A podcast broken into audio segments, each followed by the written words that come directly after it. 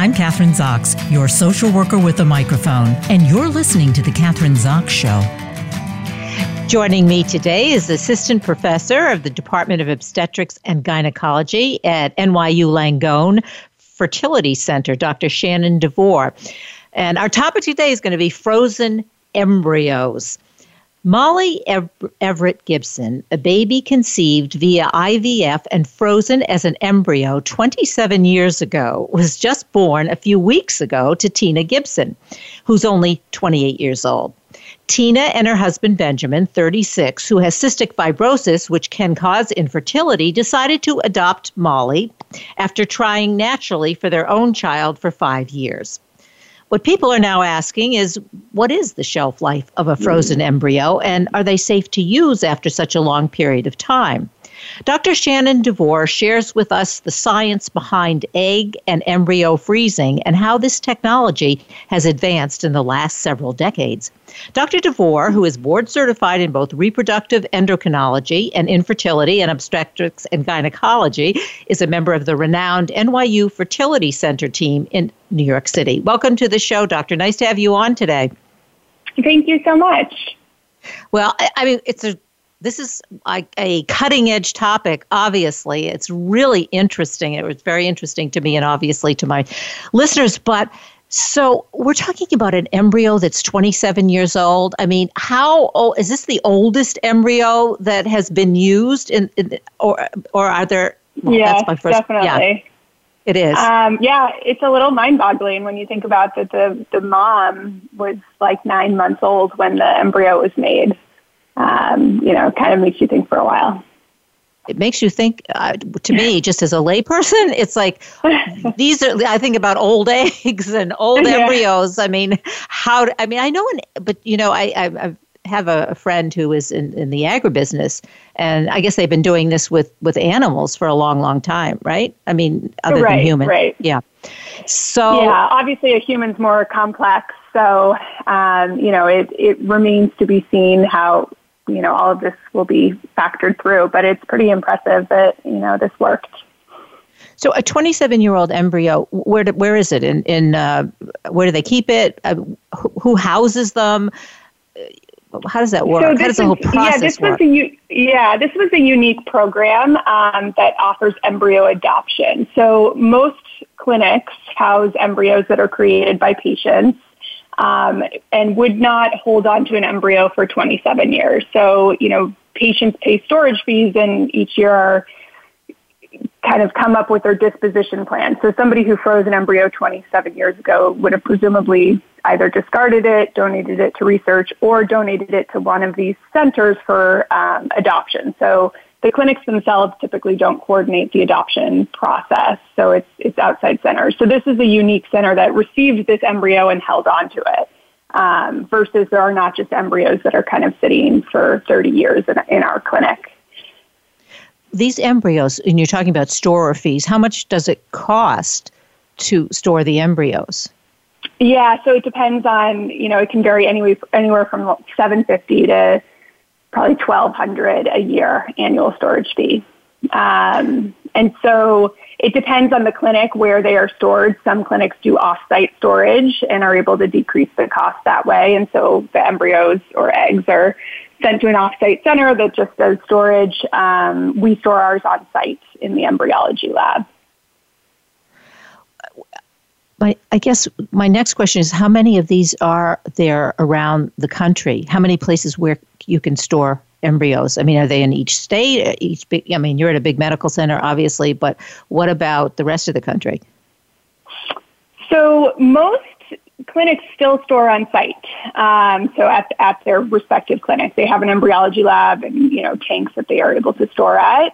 Um, it's become you know more recent that they've kind of outsourced it to storage facilities. I'm not sure offhand how many there are in the country, um, but it's not something, I mean, because of the annual fees, patients typically make decisions on these embryos or eggs. It's not like they're sitting there for, you know, 50 years or something like that. Um, so, you know, I don't think it's, I think this is a pretty unique situation. I don't think that there are many embryos that are 27 years old that are still out there and, you know, thinking about being used. Well, when you're talking about a 27 year old embryo, how do you know that it is healthy or that it's been stored correctly? I mean, do some of these places have better reputations than others? And and let's say you get a 27 year old embryo, do, do you do you test for how healthy it is? Yeah. I, well, I think it's so crazy that she didn't know. From what I read, you know, she she selected based on I think it was height.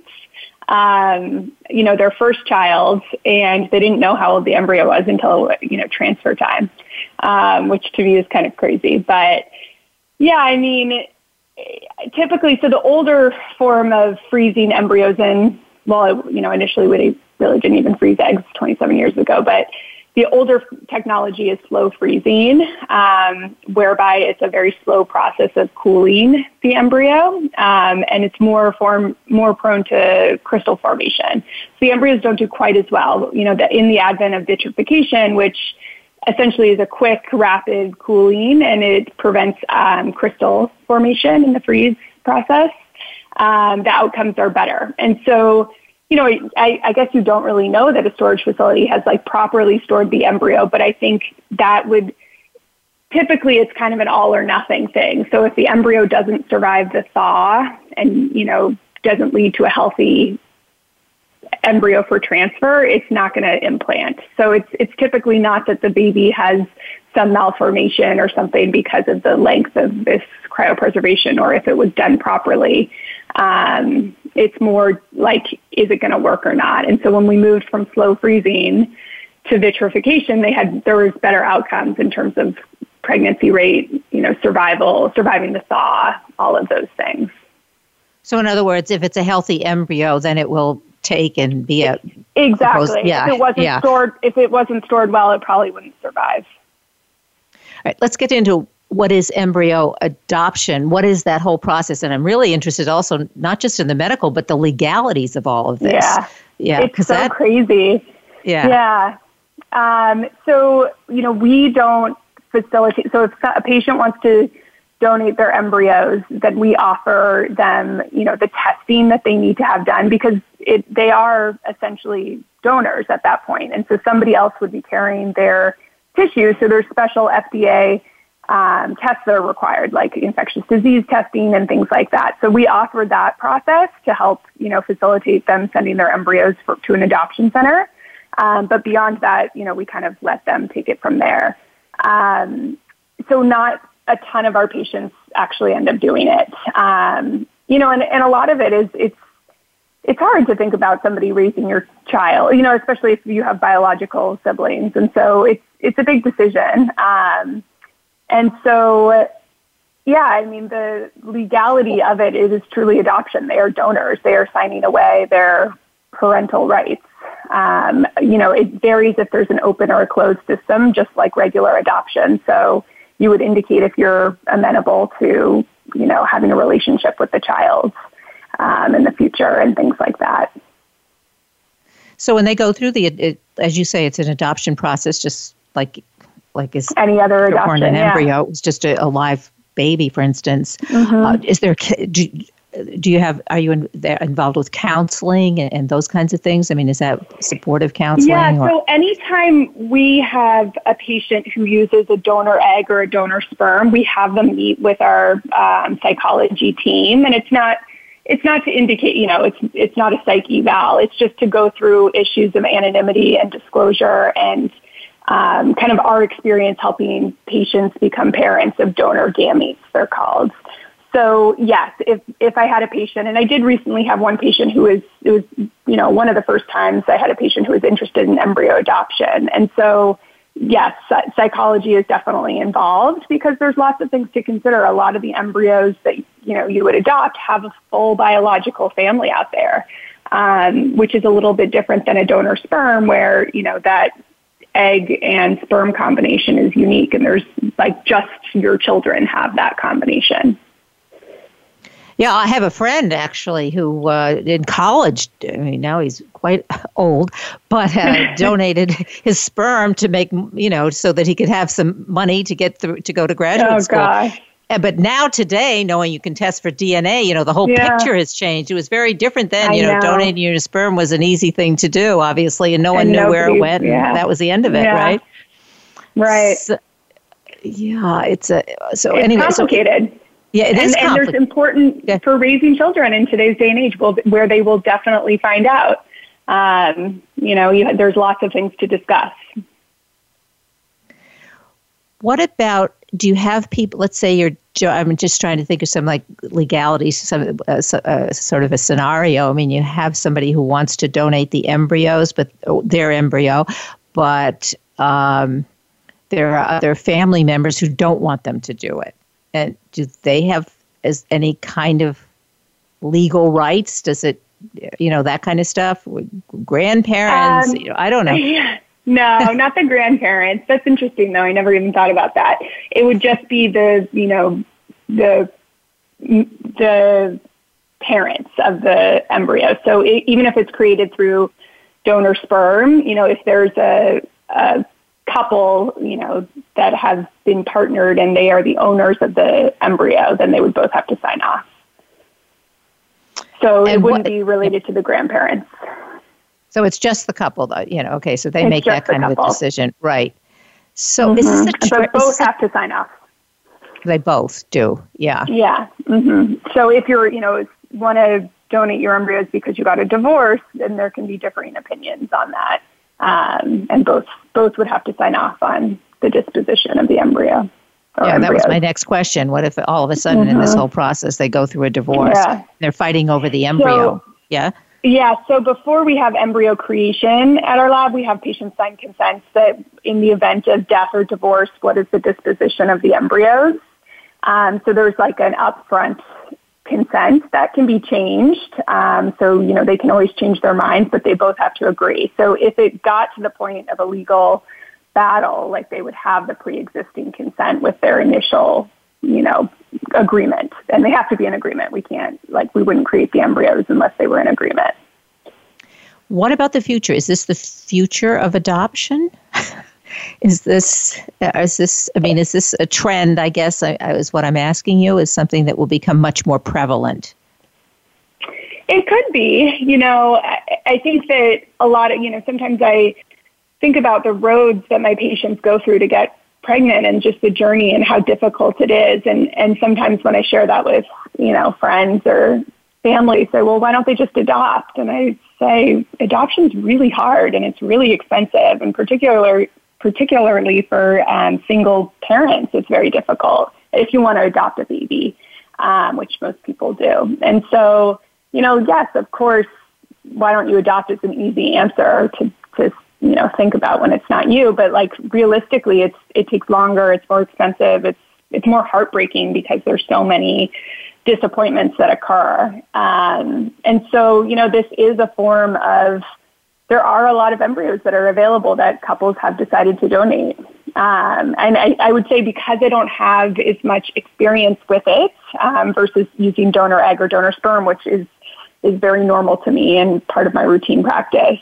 Um, you know, when I did review a profile for one of my patients earlier this year of a donor embryo, it did catch me off guard a little bit because this donor had, or this embryo had three biological siblings and a full family, you know, out in California. Um, and that seemed a little like different than, you know, things that we, we typically do with donor egg and donor sperm. But, you know, that is like regular adoption. Like there can be a full family of, you know, what about yeah i was gonna yeah there can in either case is what you're saying so like just to be very clear like somebody wants to um, donate their embryo and somebody wants to adopt and they were to come to the to NYU, what would be the first thing they would have to do? Do this? Do, do they need? So, you know, in terms, yeah. Yeah. So we don't do donor embryos. So the the profile I was reviewing for my patient, she would have gone like, like through the clinic in California that had the embryo. Um, so we just are not in like in terms of capacity and volume and like it's super specific the the process. So we are not a center that um, facilitates embryo adoption. Um, you know, if our patients want to donate their embryos, they can go through another center and we can kind of ship the embryos. Um, but we're not like an active part of that.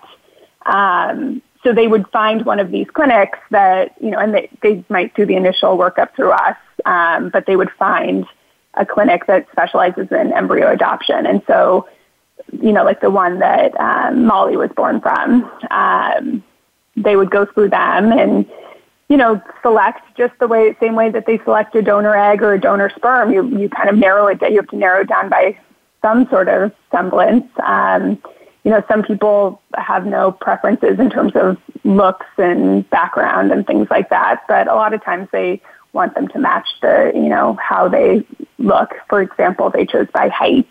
I guess it would be a little strange if they had like a six foot child and they were five foot two, but um, you know, you have to just kind of have some criteria. So they typically filter by that. And then I, I think the biggest important, you know, like the, the most important factor that I counsel patients with donor egg and donor sperm is, you know, what, what kind of level of disclosure is there? Um, children do best when there's kind of an open process with adoption.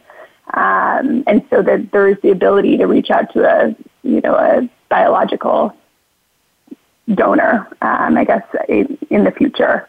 So if it's totally closed, it, that might be a factor too. And that's where psychology comes in.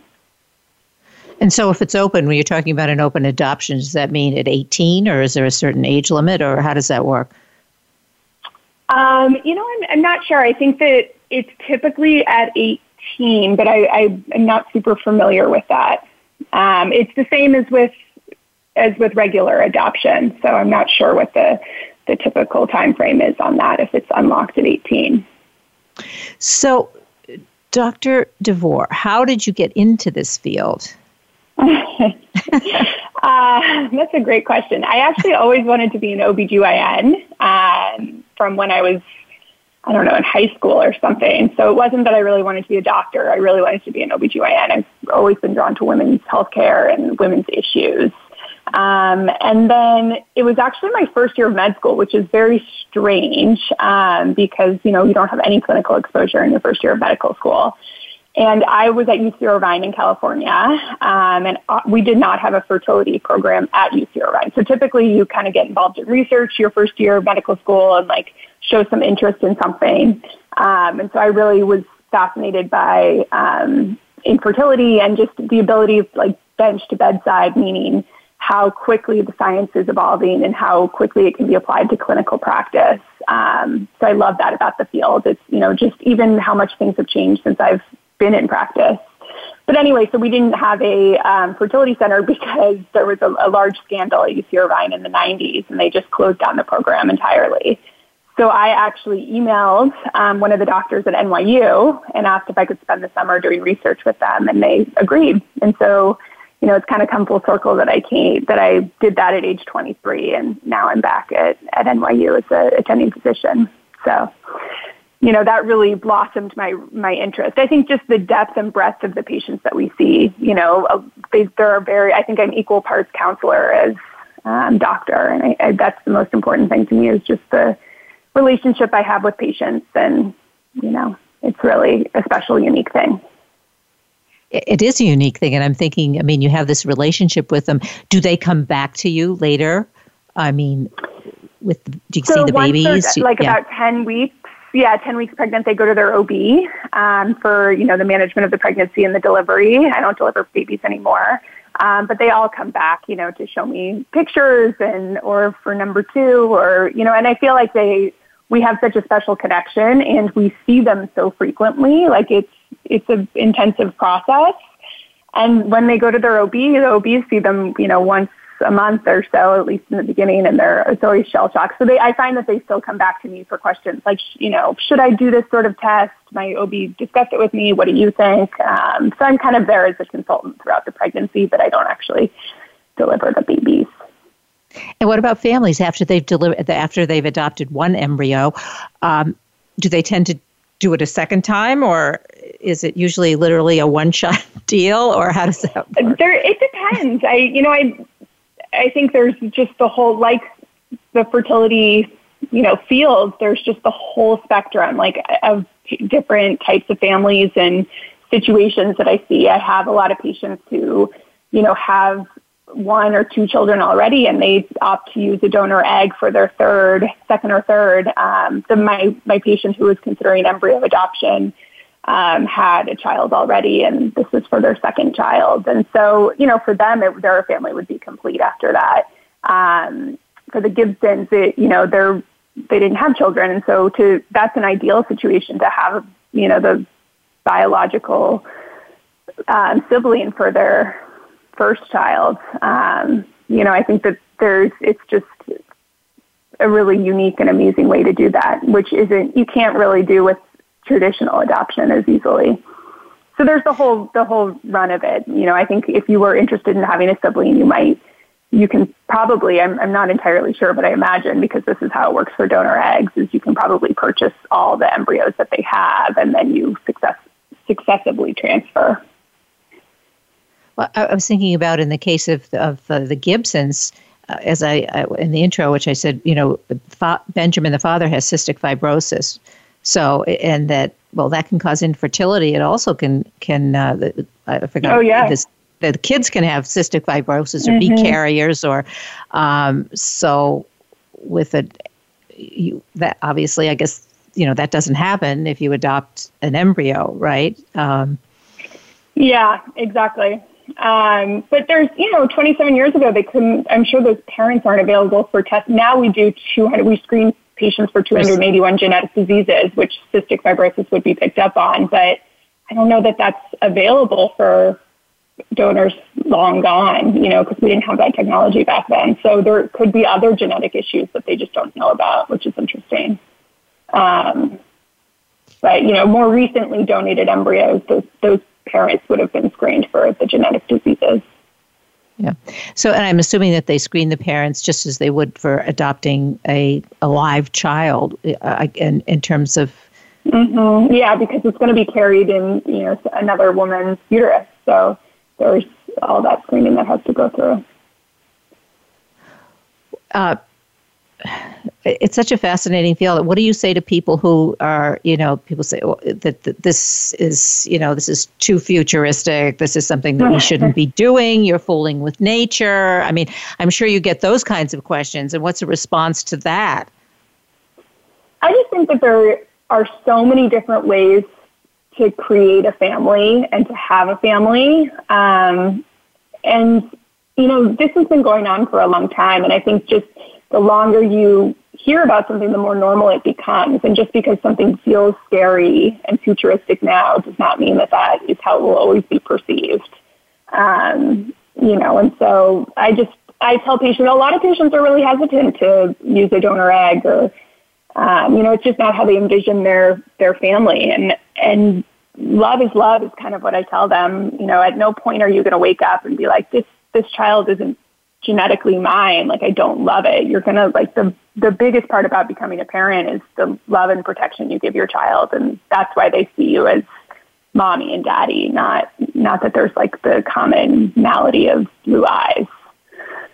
Yeah, uh, that was you know just from my perspective, social work perspective. I was uh, I was going to ask you this next. I am going to ask you the next question. Like, do you ever get you know? I mean, women need, have their own biological babies, and they go through postpartum depression, and that can happen. Um, do you see more of that, or or is it, or the same? Let's say if you've um, had an embryo. I would say, yeah, that's a good question. I think it would. It's probably the same, if not slightly less. Um, you know, I, I think it's it's probably pretty equal. You know, I think more than.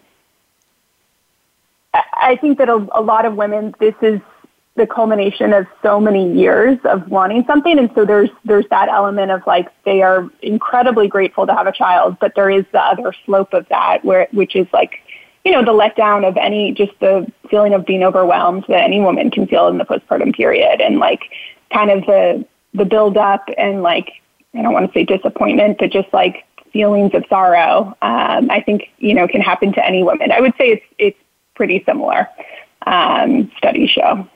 Yeah, but, I mean, like that, a, a, vulnerable group, I would say. Yeah, I, I, mean that would it seem to me that that would be the case. I mean, that's just anecdotal on my part. But uh, the fact that you've tried so hard and you've been through so much, and then finally yeah. you have a baby, which some people, like you know, everything that, should be happy and, and exciting, and sometimes it's just not. Yeah. Well, those hormones go plummeting, and oh God, I know. There. yeah, I know how that feels. Uh, yeah.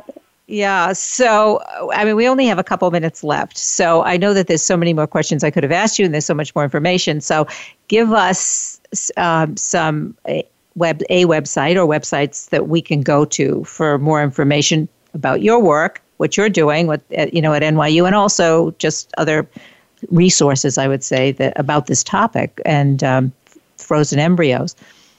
Yeah. Um, so our website is fertilityny.org. Um, so there's a lot of information on that site, you know, in terms of the procedures and the processes and how everything works. Um, other good sources are Resolve, particularly for adoption. Um, you know, that's an infertility kind of um, I don't want to say network, but you know, advocacy group. Um, and then Fertility IQ is actually great. That's one of the it's the startup by um, two patients who underwent infertility treatment, and they've made some really good, well studied um, layman's terms courses that you can understand each process very well um, with good scientific evidence backing it. Yeah, well, I think that's what people are always interested in fertility IQ, so that you can really understand the process. Not too much medical jargon, but yeah, simple. But yeah. they actually have learned, they're very smart people, and they've learned how to read studies, which is super important because there's always, you know, like patients come to me with studies all the time, and I'm like, no, no, no that's not actually what that showed. I, you know, like, let me show you exactly what it's saying um, because that's what I spend, you know, day in, day out doing is reading studies. Um, so the individuals who started Fertility IQ have done a really nice job and can actually interpret it like the real information from the studies and, and present it in a patient-friendly way. Oh, that's great. Thank you so much for being on the show today. I obviously learned, we've all learned a lot. Thank you, Dr. Shannon DeVore. It was a pleasure. I'm Kathryn Zox, your social worker with a microphone, and you've been listening to The Kathryn Zox Show.